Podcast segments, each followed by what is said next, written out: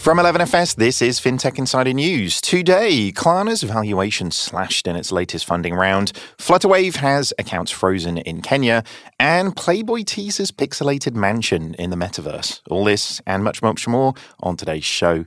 But first, let's hear a quick word from something that we've been cooking up here at 11FS.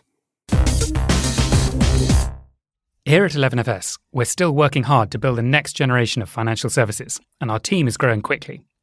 So we're looking for a bunch of new 11s to join us.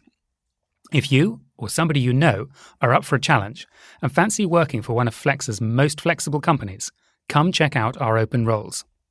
We have roles in growth, product, sales, talent, and more. You'll find all the details at 11fs.com forward slash careers. That's 11fs.com forward slash careers.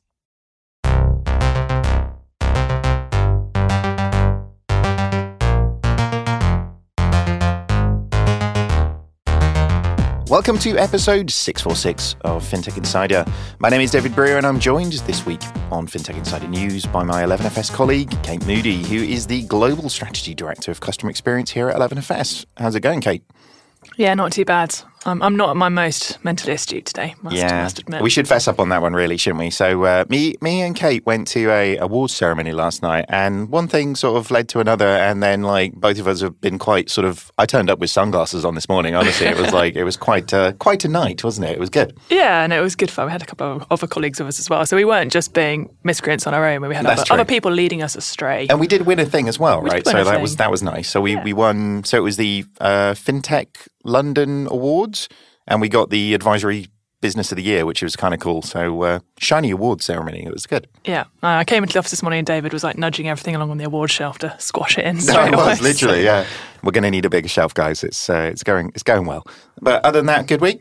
Yeah, no, good week, good week. So yeah, lots of lots of people in the office, which is quite nice. So good to catch up with people. But yeah, lots And, lots and a dog on. in the office today as well. Everybody's always happier. Like sun is shining. There's a dog in the office. All is well in the world. An adorable dog in the office. Shout out to OB, world's best dog. I'm not sure he's a listener. Like, but I bet he is. We can go tell him afterwards, can't we?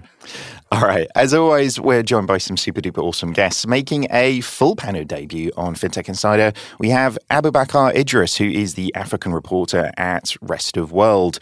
Welcome to the show. How are you doing? Thanks, guys. Thanks for having me. Doing great. Very, very cool. And for anybody who doesn't know, um, give us a bit of an introduction into uh, Rest of World and, and what's your what's your news beat? What do you cover? Sure. Um, Rest of World is a US-based publication covering the impact of technology in emerging markets, and I cover the African region. And I'm based in Lagos. Um, my tech reporting beat is, you know, the entire tech industry here on the continent, and I cover everything from fundraising to startup innovation, all the way down to various industries and marketplaces across the continent. Very, very cool. I mean, there's lots and lots and lots of things happening in that region as well. So uh, you must be pretty busy. So uh, we will definitely come to you uh, as we go. But welcome to the show. Uh, it is a another FinTech Insider debut uh, also for Anita Ramaswamy, who is the reporter at TechCrunch. How's it going, Anita? It's going great. It's great to be on here today. We were just uh, before we started. I was admiring your your walls and your like. You're at home right now, and like in your childhood. You know, like, did, did you ever think when you were growing up in that room, you'd be like, I'll be doing a podcast, like with a global audience? Like, it's kind of weird, isn't it? You know, It is. It's really funny. My walls are lime green for anyone listening. They're very bright. they're super cool, super cool. Thank but uh, but yeah, like like you said before, it's like, look, when you were ten and you picked them, or thirteen, or whatever, like you never thought somebody'd be making a joke about it, like ten years later. But uh, but here we are anyway. But uh, tell us, I mean, everybody knows TechCrunch, so you don't need to probably introduce that so much. But what do you cover for TechCrunch? Yeah, so I am a fintech and crypto reporter, and within those beats, I'm pretty broad, don't have a specific regional focus, but I cover startups, venture capital, and different trends in those two industries. Very cool. I mean, it's not like there's not been anything going on in the uh, the crypto world at the moment, right? So uh, you must have been pretty busy as well. Exactly.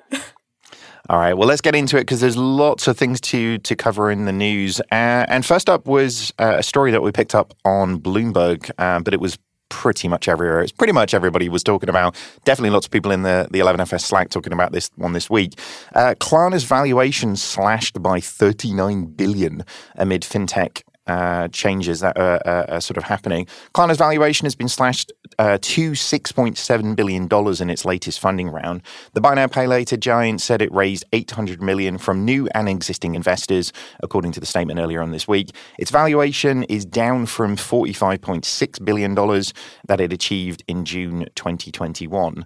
Uh, once one of the world's most valuable startups, I mean, it was very much the the darling of the world, wasn't it, with regards to uh, everything that was really happening in that space. But Chief Executive Officer Sebastian Siemiatkowski said in a series of tweets that Klarna is not immune to the stock downturn, and now it's the time to focus on a return to profitability. So, I mean, Kate, dang, that's a they lost a lot of money in like a really short period of time, didn't they? But is this a sort of a you know, broader sign of everything that's happening in the market in terms of the reckoning we're expecting, or is this just, you know, very specific to Klarna? Do you think? Well, that's certainly how they've they've positioned it. Like if you read that that press release, I would love to have seen like the track changes on that press release because it was like a lot they were trying to pack into that and lots of nuance they were trying to convey. But um, yeah, I mean, obviously they are raising in a very difficult time. There's lots of economic challenges, but you know, Klarna themselves are also facing their own very specific challenges.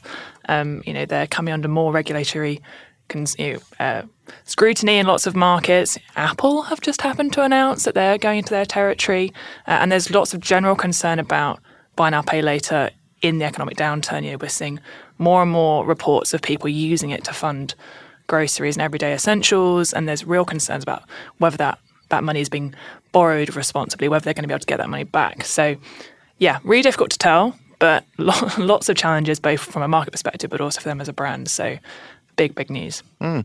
I don't. I haven't dug into this enough, but but lending and lending at that level should be really profitable. Like you know, I mean, like lending is essentially how banks make most of their money. So why do they need another eight hundred million to?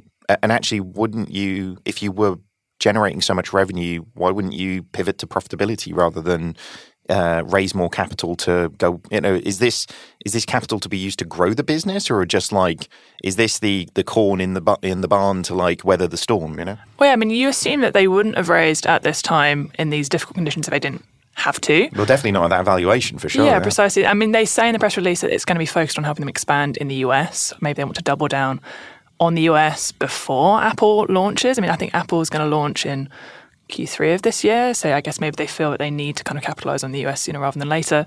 Um, and I guess it's less regulatory cons- you know, pressure on them in the US.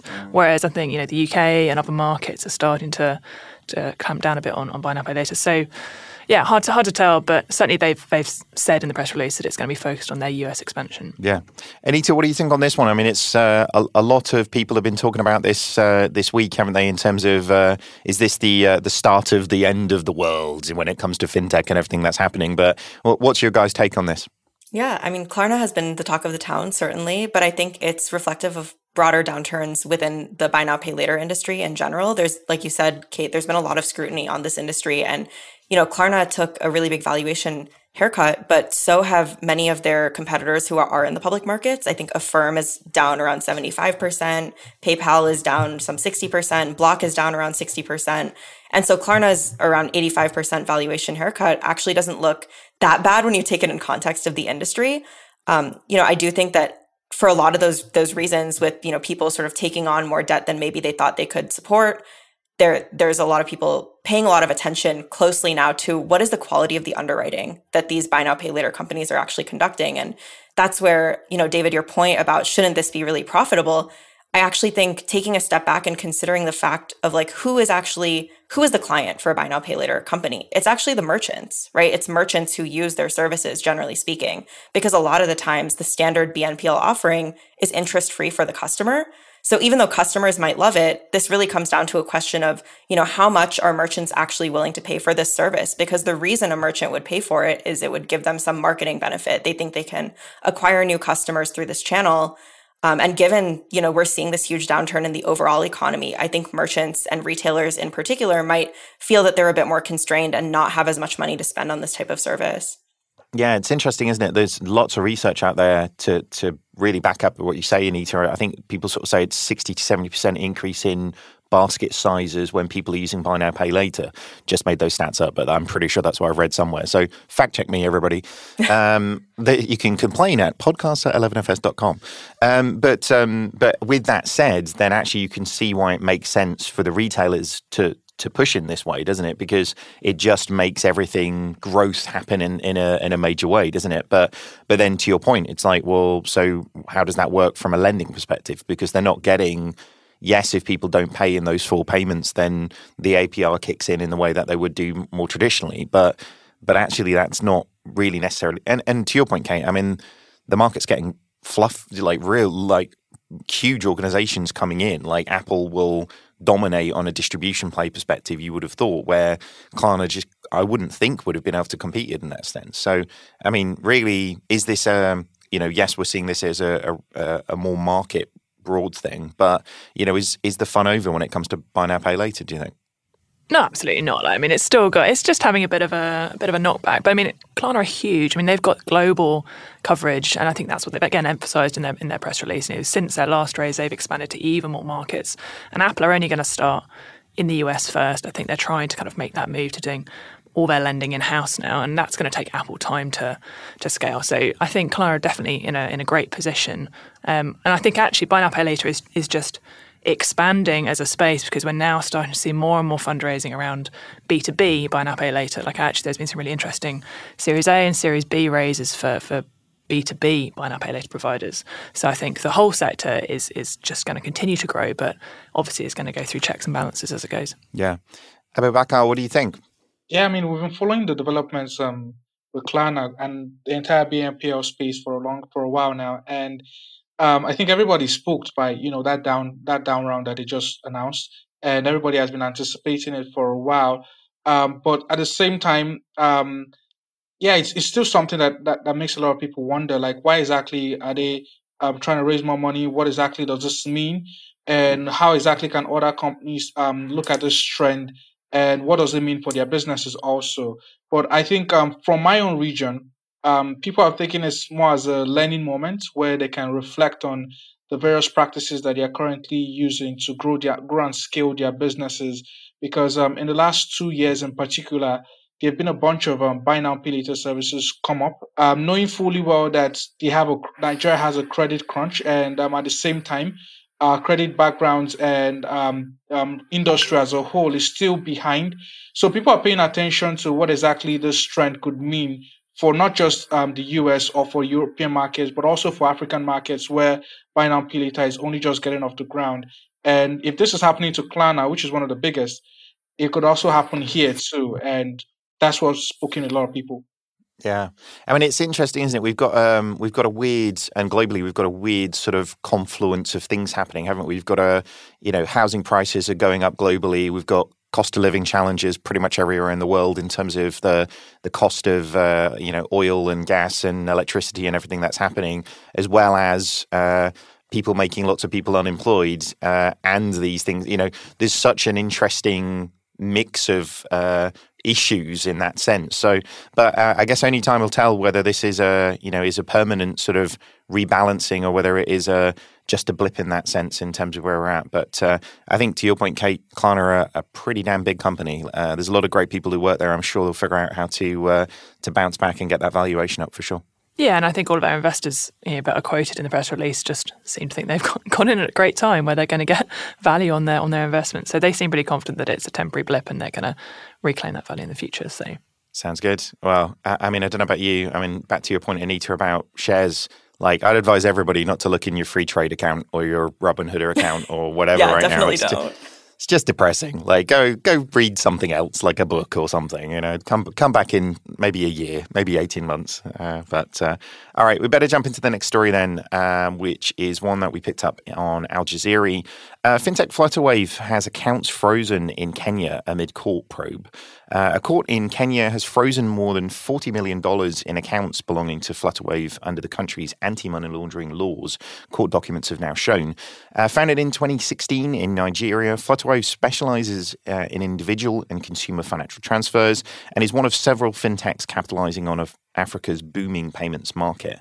In a statement from Kenya's Assets Recovery Agency, Flutterwave was among seven firms suspected to have been used as conduits for card fraud in banks in the guise of providing merchant services. The court ordered stops Flutterwave from conducting any transactions from more than a dozen accounts with three banks, which held $43 million in sterling, euros, and Kenyan shillings.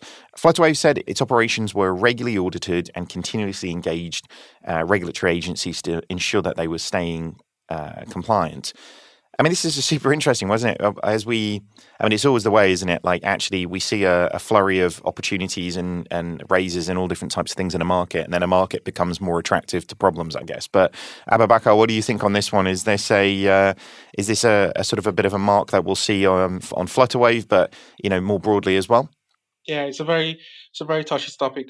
Um, for starters, I think the the most important thing that is critical here is to understand that this is happening at a time when um, Flutterwave is just um, reeling off um, a series of controversies that started in April. Um, investigative reports from April documented how much how, how the, the, the bad culture at the company and the maladministration and you know culture of negligence and a few other bad practices that the company's management had engaged in in the past and it was just only coming to light because more people were willing to talk about it and then just after that incident um, we're seeing those reports, which is coming um, two months after the initial reporting. And it kind of validates a few things that a few people have said and, um, and some allegations that came out in April, which were about um, fraud, money laundering, and several other kinds of, um, of, of financial fraud broadly. But um, now we're seeing the reg- a, a government agency actually step in and say, okay, we're investigating these things. We're looking into this company and we found this and we're going ahead to freeze the accounts while we conduct more investigations. So as a whole, the story is really, really um, interesting and also scary because um, this company has grown so big in the last few years and it became the darling of African fintech, only for it to get you know stuck with this kind of um, agency trouble um, by nobody else than you know a financial intelligence um, agency like the ARA in Kenya. And so everybody's paying attention to what exactly this um, this investigation holds, what exactly the, the agency is going to find, and how can the company recover coming from back-to-back crisis and now landing in a very serious case of money laundering allegation by one of the top agencies in Kenya. So it's it's a really um, difficult topic, but I think it is one that everybody's paying attention to because it could impact how Flutterwave operates, not just in Kenya, but in the rest of Africa at the same time. Yeah, I mean, do you see that uh, that being sort of an impact? I mean, obviously, there's a uh, there's a lot going on here. You know, uh, ex-employees being disgruntled is you know no organization is uh, a stranger to that in that sense. But like you say when a uh, financial investigation happens and the regulator starts turning off accounts like that's a, a completely different thing. So do you think reputationally they're going to be hit pretty hard on this one? Yeah i think they'll, i think they'll they'll you know suffer some reputational damage uh, mostly because it's an ongoing issue. This was not the first of it. This is just part of a series of you know um, discoveries that I've started since, since April, and so um, I believe people in the fintech industry themselves have their own perception about this company, and some of them who have had some negative experiences also have you know their own thoughts and statements that they've shared in private as well as in public uh, on a few cases. But generally, before April, um, Flutter had a had a sterling reputation. It had a very um, positive support from the public and from everybody in the tech industry. And there was very little that would lead us to think that things like this could happen by February when the company announces Series D fundraising and funding round. So, so it's it's a bit difficult to to to not assume that there will be reputational damage from this this event. But I think the way the company responds to these issues is what would really go in the long term to determine how much how damaging these allegations could you know hit the company's growth over time. Um, because right now everybody's um, a few people who have had direct exposure to these issues say they are fatigued, they're tired, they don't want to talk about it. At least from my own reporting, that's what they've told me. Um, but the investigation is not going to let go. It's not going to let off. It's still going to continue, and so it's still going to be investigating very serious allegations. And so people who are businesses that have relationships with, with, with Flutterwave would be questioning some of their own practices and, and their relationship with the company itself. And so there's going to be, you know, an obvious reputational damage here but it will entirely depend on how the company itself reacts to it and how quickly it can um, cooperate with the regulators and the investigator to close this case. Yeah, it's interesting. I mean, Anita, I guess uh, not necessarily directly on Flutterwave here, but I mean, every ecosystem sort of develops, and then you know we we sort of see startups coming in with a you know completely unbridled view of what financial services is, and then a couple of years in, they're like, regulation's a thing. You know, like regulation's a big thing, and we've probably got to be quite regulated. So, yeah. I mean, we've seen this in the US, we've seen this in the UK, we've seen this in Singapore. Uh, I mean, is this anything different than that? Do you think, in that sense, is it just the the sort of maturing of the market to be like, no, actually, there's a bar here, and you need to meet this bar?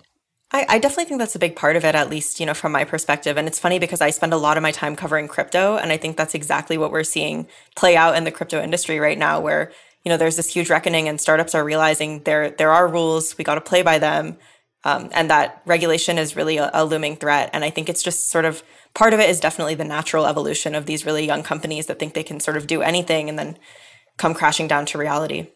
Yeah, I mean it's interesting because it's. Um, I mean, obviously the the sort of battle on talent, Kate. Uh, I mean, some of the things that you sort of read that the sort of allegations, you know, moving slightly away from the uh, the regulatory side of things, but more the sort of cultural aspects of it. Then, I mean, not only from a customer's perspective, but purely from an employee's perspective, it seems like quite a quite a difficult thing to overcome, doesn't it? Yeah, you, you, would you would definitely think so. I mean, they've certainly they've made some some announcements recently. I think they've they've taken some talent. I think from Goldman, from American Express. So I think they're bringing in some of that experienced external talent to bolster their senior team, and, and maybe that will help to kind of counterbalance to kind of because you know, obviously they are a hugely impressive company. They've scaled really impressively, but you know they're a growing company, so they're going to need to continue to evolve and, and change. And maybe this is part of that. Um, I do think I suppose to point you're making, like, is this similar to what we've seen in the UK and the US and Singapore? I suppose my concern is that in some ways this is a bit different because it's not just about Flutterwave, it's about confidence in the whole African market. And I think we've seen investors generally be a bit slow. I mean, obviously, like there's huge momentum now, but it took a long time, I think, for investors to to build that confidence to invest in the in the market. Um, and I suppose having the flagship you know, unicorn in this market struggle in this way. I you hope that it doesn't hold back other startups in the market because there's so many really, really impressive, interesting companies coming yeah. out of lots of different parts of Africa. So I just really hope that doesn't hold hold them back. Well, and there has been some, you know, it's not. Uh, obviously, there's some very specific claims here with these guys, but you know, we've seen businesses shut down in Australia. We've seen, you know, down rounds with Klarna. We've seen, I mean, Monzo had a down round two ago as well, didn't they? You know, and actually, all these things are kind of used by corporates as like, see those fintechs, you know, like, and there's sort of almost like the reputational damage of the industry and the movement in that sense. But, but I think also, as, as we were talking about a second ago, the the reputational damage for for consumers giving these companies a, a, a, go, an alternative to like the the mainstream, the incumbents in that sense. So yeah, I can see it being pretty damaging all round, really. Yeah, and I think my understanding is that um, you know, the Flutterwave CEO is himself an investor in the African tech space. I think he has his own investments in startups. So again, you just it's, it's all this whole ecosystem is so interdependent and you just don't want progress to be undone. to be held up or undone. So yeah, fingers fingers crossed. All right. Well, definitely we will come back to this one as it develops, uh, as we will do with Klarna as well. But we're going to take a quick break now and hear from our sponsors. So we're going to go out on a limb here and assume that you're enjoying this podcast.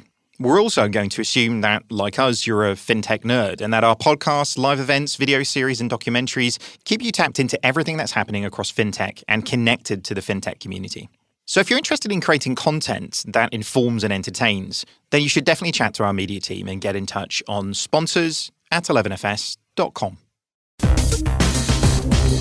Welcome back. Let's get on with the next story. Uh, so, next up, we have one that was picked up uh, by our team on Reuters, which is Brazilian lender Creditas raises $200 million and then buys a bank, well, as you do. Uh, Brazilian fintech lender Creditas is raising $200 million from investors, as well as buying a bank and a mortgage startup as it moves to increase its profitability. The SoftBank bank firm SoftBank backed firm, that's harder to say than you think it would be, which operates an online platform offering consumer loans, is buying the Brazilian banking license of Honduras and Bank and will begin accepting deposits pretty much immediately. The fintech also said it bought uh, mortgage marketplace Kazaz. Kazaz? Just say it confidently, David. Cool. We'll go with that. Uh, allowing it to offer home loans uh, from other lenders alongside its own as well. So far, the Creditas has raised $830 million from investors, including SoftBank, Fidelity Investments, QED investors, and a bunch of other big names as well.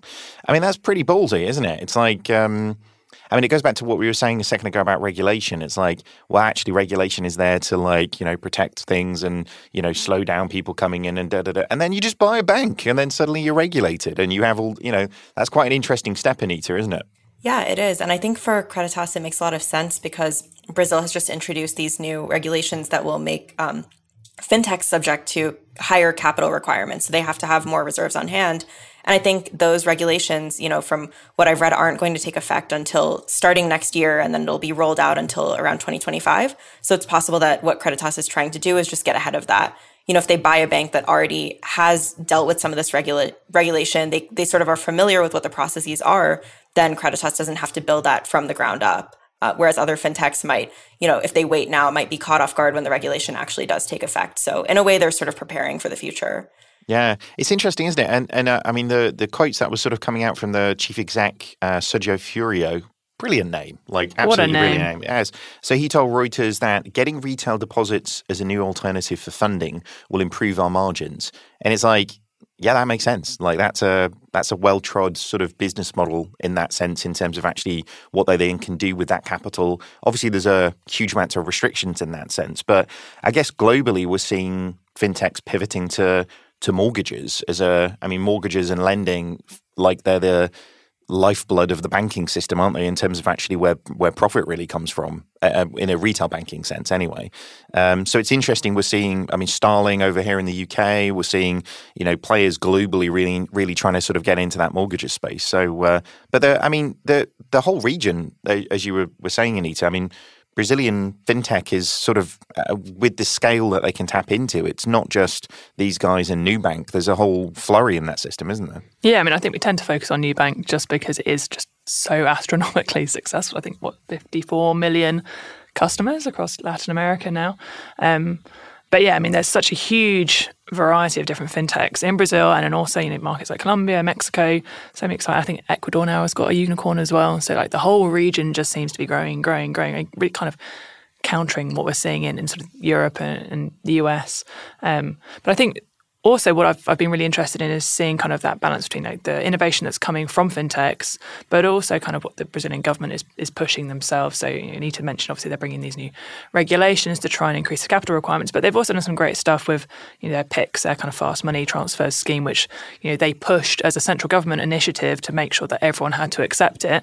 And now I think more than half of the Brazilian population use it. So they've been able to introduce a new digital technology and really drive adoption by having that kind of come from government and kind of really creating the drive for all of the banks and fintechs to, to work to it. Mm. So I think it's just a really exciting and interesting market because it's obviously had this history of being dominated by old incumbent banks that were charging astronomical fees and rates to their customers. But now we're seeing it change so quickly because of the likes of Nubank and all of these other players in the market. So um, I'm really just angling to, to, get to go and work in the market. That's that's really what I'm lobbying for. So I look I'd love to, to, go. Yeah, I look forward to that message on Slack tomorrow. Then yeah, yeah. I see Bye, where you're David. going with Off one. to Brazil. Yeah, I mean, uh, I, I, guess it can't be a, to your point, Kate, and and maybe uh, Anita. I know you sort of cover the region, but actually it can't be a good time to be an incumbent bank in Brazil right now because you know the uh, the argument's usually like, well, they'll never scale, and it's like, well, they've got 54 million customers, and it's like, well, they'll never be profitable, and you're like, oh no, they've done that too. So like, are, are the incumbent banks sort of prepared for the the battle that is ensuing? Oh, I don't know if they're prepared, but I think it's definitely a, a spot that's ripe for disruption. I, I'm not sure how old this stat is, but it's definitely from the past couple of years. I read that five banks own up to 95% of the total assets in the Brazilian economy. I think that's changing now with the rise of these fintechs. But I mean, with such high interest rates in the region, and you know with with a lack of access and so much of the population in latin america is still underbanked so there is really a huge demand and a huge desire and obviously the incumbents aren't meeting meeting that opportunity. They aren't rising to the occasion. And so i think they should they should be concerned. They should be scared because this is the this is the prime market for fintech adoption right? You have the demographic trends that are in in the right spot. You have that historically unfavorable interest rate environment where people aren't able to get access to credit. And that's why creditas has seen such a huge success because they've been able to bring those rates just a little bit lower for their customers and there's huge demand for that yeah, it's interesting, isn't it? Because I mean, uh, I, I, don't think there's any. I don't think there's any region in the world where the incumbents don't have like more money and more customers in, in that sense. But reacting to this change is not like turning on a tap. You know, it's uh, it's like a a, a, change of sort of mentality and culture and purpose and and and sort of almost um, relearning a lot of the things that got them to the to the dominance that they've they've got in the market now. So, uh, you know, can the we always sort of talk about the innovator's dilemma, the sort of Clayton Christensen thing. It's like, can the fintech startups get to scale before the incumbents learn innovation? And and actually, what we're seeing in the Brazilian market is like, uh, my money's on the fintechs now. Like those guys are killing it. You know. Yeah, absolutely. And I think that's why the move into the mortgages space I, am particularly interested in because I think again we've heard that as a narrative globally of well fine the fintechs can do like the travel money and the pocket money but like we'll keep the lending because like that's complicated and we're big boys and we know how to manage that. But now like if the fintechs start to take the mortgages as well then, yeah it's like it's, it's hard. They'll never work it out. Oh my god they've worked it out. Like uh, ring the alarm or something. I don't know. Whatever that means in yeah, yeah. so I think yeah watch watch the mortgages space. Exciting all right. Well, um, the LATAM space is pretty hot, uh, and actually, the fintech scene more broadly down there is is uh, not just the temperature of the region uh, in the way in which Kate wants to go to, but the sort of fr- frothiness of what's happening as well. But if you want to learn a little bit more about it, go check out episode 603 of FinTech Insider Insights, where Benjamin Ensor was joined by guests from Spiralem, Nubank, uh, Prometo to discuss what's going on in the region. All right. Next story that we've got is one that was covered um, a bunch of places, but we picked up on TechCrunch. Uh, Kadmos, a salary payments platform for migrant workers, raises $29.5 million. Um, just four months after announcing 8.5 million seed round of funding, Berlin-based Kadmos has added another 29 million, 29.5 million uh, dollars to the pot via a Series A tranche led by Blossom Capital. Founded in 2021, the startup was born with the vision to tackle the restrictions placed on the financial freedom of cross border employees. It offers companies a low cost and secure method for international salary transfers, while every migrant worker receives a digital wallet as well as a connected debit card to remit and directly spend money. Um, super interesting. I mean, it just shows, doesn't it? It's. Um, it ain't hard times everywhere, right? Actually, if people can see a, a clear route to, to profitability or clear route to, to revenue or, or scale in this sense in terms of what they're doing, then there's no shortage of money out there. You know, I guess we, we should talk about this in in uh, in the sense of you know Kadmos. Um, I mean, it sounds like a really interesting business, but but it, you know, back to my point, uh, really, it's like uh, if there's probably lots of VCs out there trying to spend money because they've got funds that they need to get money away on. Are we? Do you reckon in the market that we're in, even though there is a downturn, we're still going to see, you know, 29.5 on a uh, on a Series A for relatively small companies actually a big deal, isn't it? Yeah, I mean for these companies that that amount of money is, is transformational. So obviously it doesn't compare to anything like we'd expect to see with Klarna. But I think we're sort of chatting now about those like mega rounds potentially being on the decrease anyway. So as you say, maybe the, the money is going to get broken down and distributed in smaller amounts, but potentially to earlier stage fintechs, which would be really exciting. And they've picked a really great customer audience to focus on. I think you know, the last estimates I saw, I think like there's a some stats from the International Labour Organization. I think there's 160, 170 million workers who travel abroad for employment. So, I mean, that's not a that's like you know a whole massive country worth of people, um, and definitely underserved at the moment. And it's interesting that they're you know, we've seen some offerings focused on just like the employees, but it's interesting that they've kind of got both sides of the coin, that they've created the platform for the employers and the employees. So that suggests to me that they're kind of really thinking about the connections, like how they create that whole end to end experience. Um, which which is is great. And it's exciting. Mm. I mean, like you say, it's it's interesting, isn't it? When you know you sort of say, well, they're going after these niches, but it's like some bloody great big niche. You know, like um, you know, focusing into like construction, healthcare, and hospitality. But like actually, that's a a huge population of people that actually have a real a real problem. Um, Anita, what do you think on this one? Is this something that uh, do you see uh, both those sides of it? Do you think we're going to still see big rounds with people getting funding away, but uh, also what do you think of um, the opportunities for Kadmos? Yeah, as, as for the big rounds, I mean, I was thinking about this with Klarna. I think some of the issue might have been that expectations were almost too high. So looking at it from that perspective, you know, the the valuation drop isn't that surprising or that unexpected. You know, there was obviously I think BNPL, I agree with Kate, is here to stay, but I think that, you know, expectations were were just so massive before in the market, not just in BNPL, but across the board. And we're seeing some of that come back to to reason.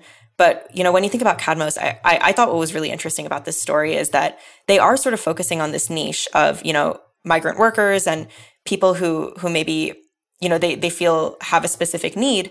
And I think a lot of fintechs across the board actually haven't chosen to go that niche route. What they do is they sort of develop one niche product and then they try to become a one stop shop for everything. I mean, that's what Creditas is doing, buying this mortgage lender. That's what they're doing, buying a bank.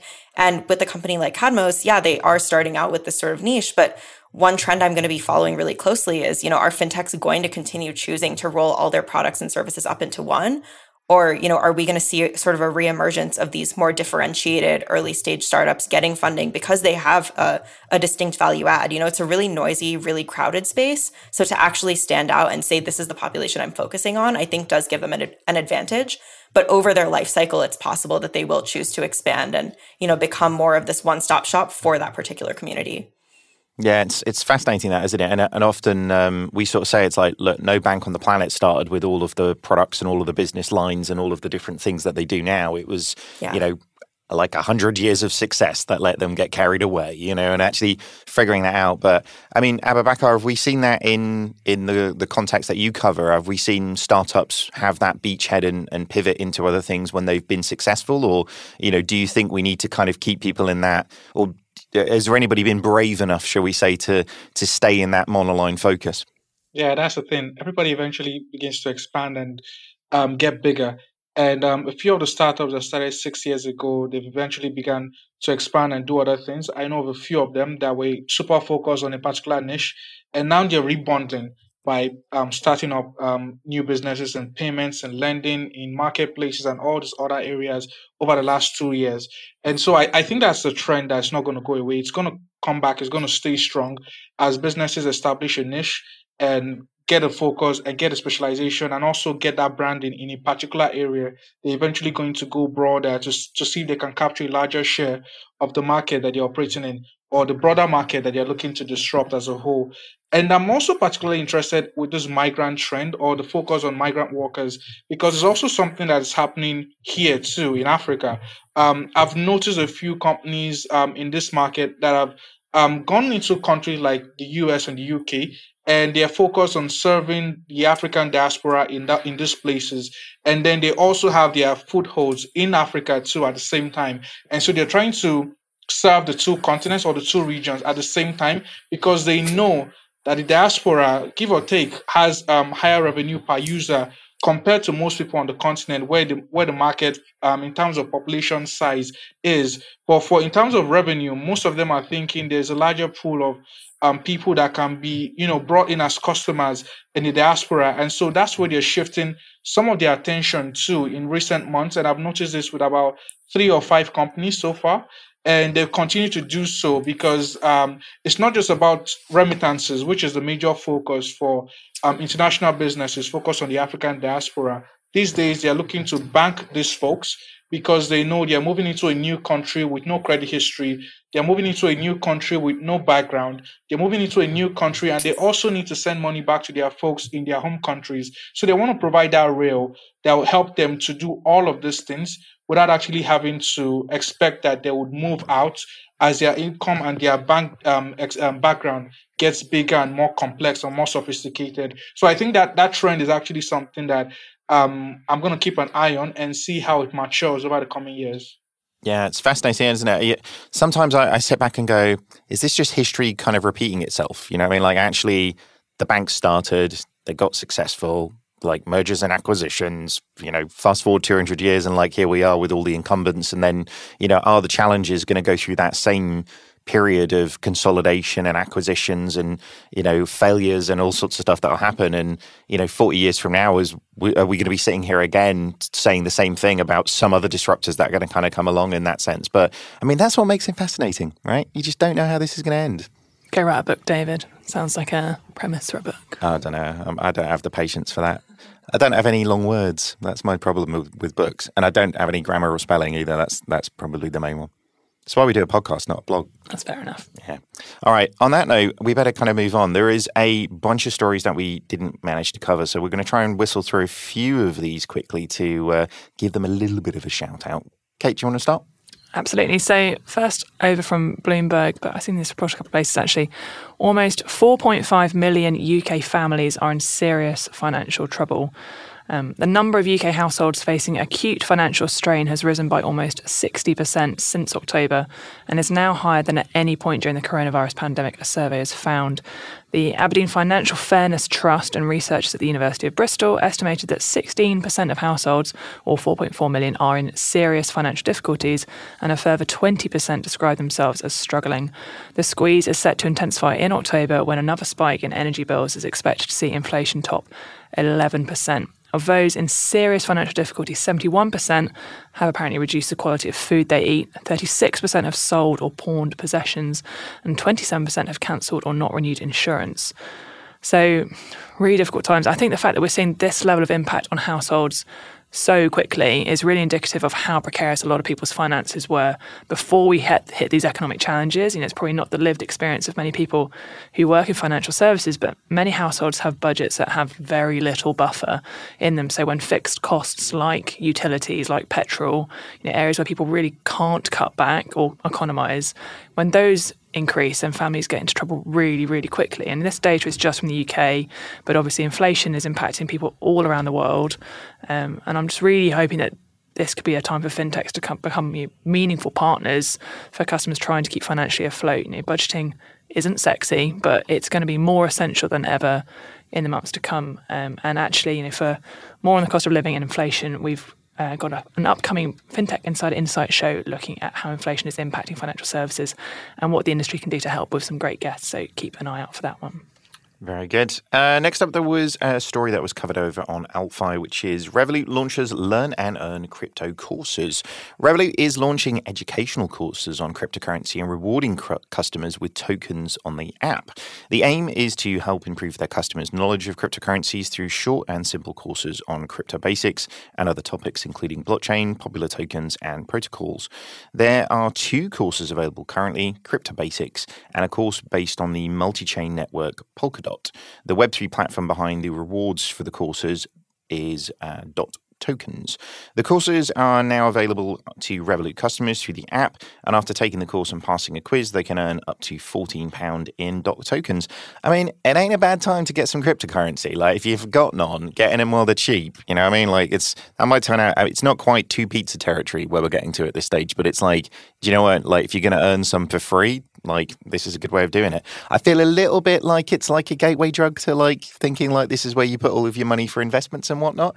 Anita laughing at me there, um, but actually, you know, it's a good thing. Education is always a good thing, isn't it, in financial services? So well done, Revolut, stepping in and uh, doing something on that sense.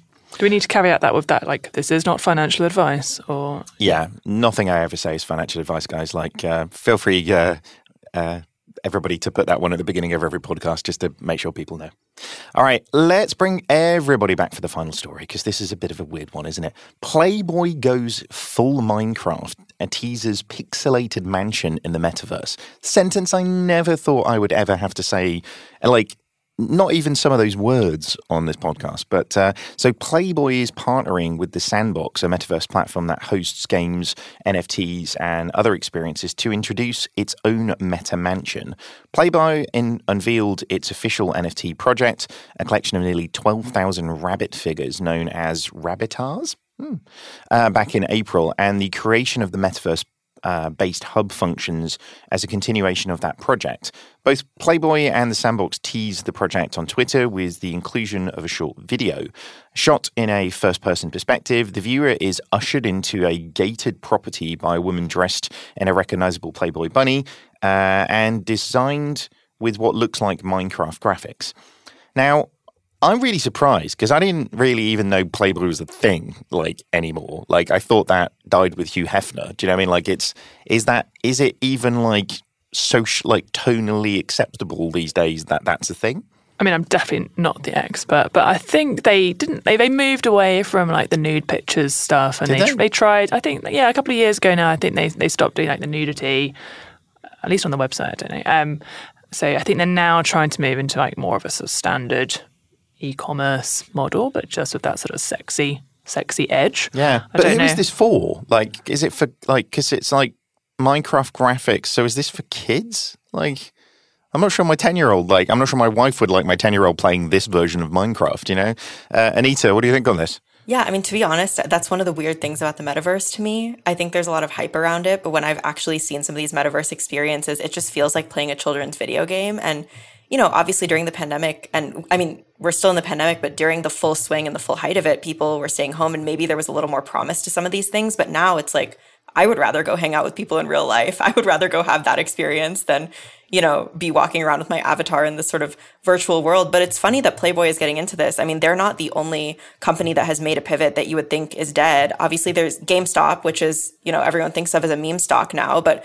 really they're they're a brick and mortar retailer and they just launched an NFT marketplace this past week. So I think there's a lot of those sort of brands that need a refresh and they need an update and they're they're looking for anything to change things up and to switch it up. And so maybe for playboy the metaverse is just a buzzword and they've decided okay let's let's try this. Let's see if it sticks. And you know in terms of adult entertainment companies that are getting into this space i know that onlyfans has also been exploring um, you know nft avatars and they've been sort of saying they're going to play around with web3 i think it's possible that it's a lower risk move because they're not you know, it doesn't require a massive investment to do something like this. It's a free way to get your branding out there. It's a free way to, to score some headlines. But in terms of the longevity of this as a strategy for Playboy, I really don't know if it's something they can rely on. Yeah, it's it's interesting, isn't it? I, I mean, it feel it sort of screams a little bit of like desperation for like shouting for relevancy, as you say. It's like, Yeah. uh, you know, hey guys, we're still here, and we've got like NFTs, and like the kids love those, and it's like, wait, like that's not that's not the thing. It's just a bit weird. And there is there is something in that point you made about um, experiences in in the metaverse, which is I found really interesting. I did a, a roundtable with Visa recently, and there was a lady there from PayPal who made a really interesting point around, you know, actually the experiences that you can then get in the metaverse are all about, well, it's that VIP thing. It's that, and she was actually talking about uh, Uber investing quite heavily in, you know, thinking about uh, engagements with the metaverse. And I was like, that makes no sense to me. I don't really understand. It's like, what are they, there's a taxi? And she was like, well, yeah, like actually, if you want to experience the VIP, like, who's your favorite band, Kate? I mean, you embarrassed me enough on the last podcast with the chat about Ken Dodd, so I'm, I'm not gonna not gonna answer that So we're going to that Jason Donovan concert, and uh, so like the idea, like you know, you can get picked up at in a you know a. Um, a stretch limo and have the experience of getting there and people greeting you and going in the VIP room and meeting Jason, your idol, and like all of those things, you know, like, and that sort of then starts to make sense to me because it's like it's like that VIP world, but without leaving the, you know, sad when you take the headset off and it's like 3 a.m. and it's nighttime and you're sitting in the dark in your house type thing. But apart from that, you know, like actually you can see why that type of experience in the metaverse would be fun. You can, I say, and I suppose yeah, Anita was talking about childhood game graphics, but yeah, I spent an inordinate amount, uh, an, an inordinate amount of time during lockdown playing Animal Crossing, which is you know not exactly a high graphic experience. So I think, yeah, it, I suppose that, that to me feels like a sort of whimsical escapism kind of experience, whereas the metaverse is being positioned as like this whole thing that will dominate our lives. So yeah, I guess there's a difference between something that you play as a distraction versus something where, as you say, you're like building all of your interactions around. Yeah. But um, yeah, I mean, I think when we've seen technological changes in the past, like actually sort of adult entertainment has played a role in in driving that. So like VHS tapes. Some of the listeners are like, what are these things? Um, but you know, they got driven by people wanting to watch saucy films, and the same, you know, around you know the uptake of broadband, like people pushing for faster internet speed so they could access this kind of content in their own home. So yeah, maybe they're putting a bet on this being the thing that will drive the metaverse forwards, like people wanting to get into the Playboy mansion, and have a play around. There we go. Um, it, I guess it's something that we haven't seen so much in the African region yet from an NFT perspective. Is that is that something that do you think it's just not quite there in terms of the the market for this type of thing? I mean, I don't mean Playboy more broadly. I, I mean, actually, uh, you know, the metaverse. I haven't actually seen any startups really investing in things like the metaverse or or uh, even NFTs. Don't seem as big a, a, a bigger thing at the moment.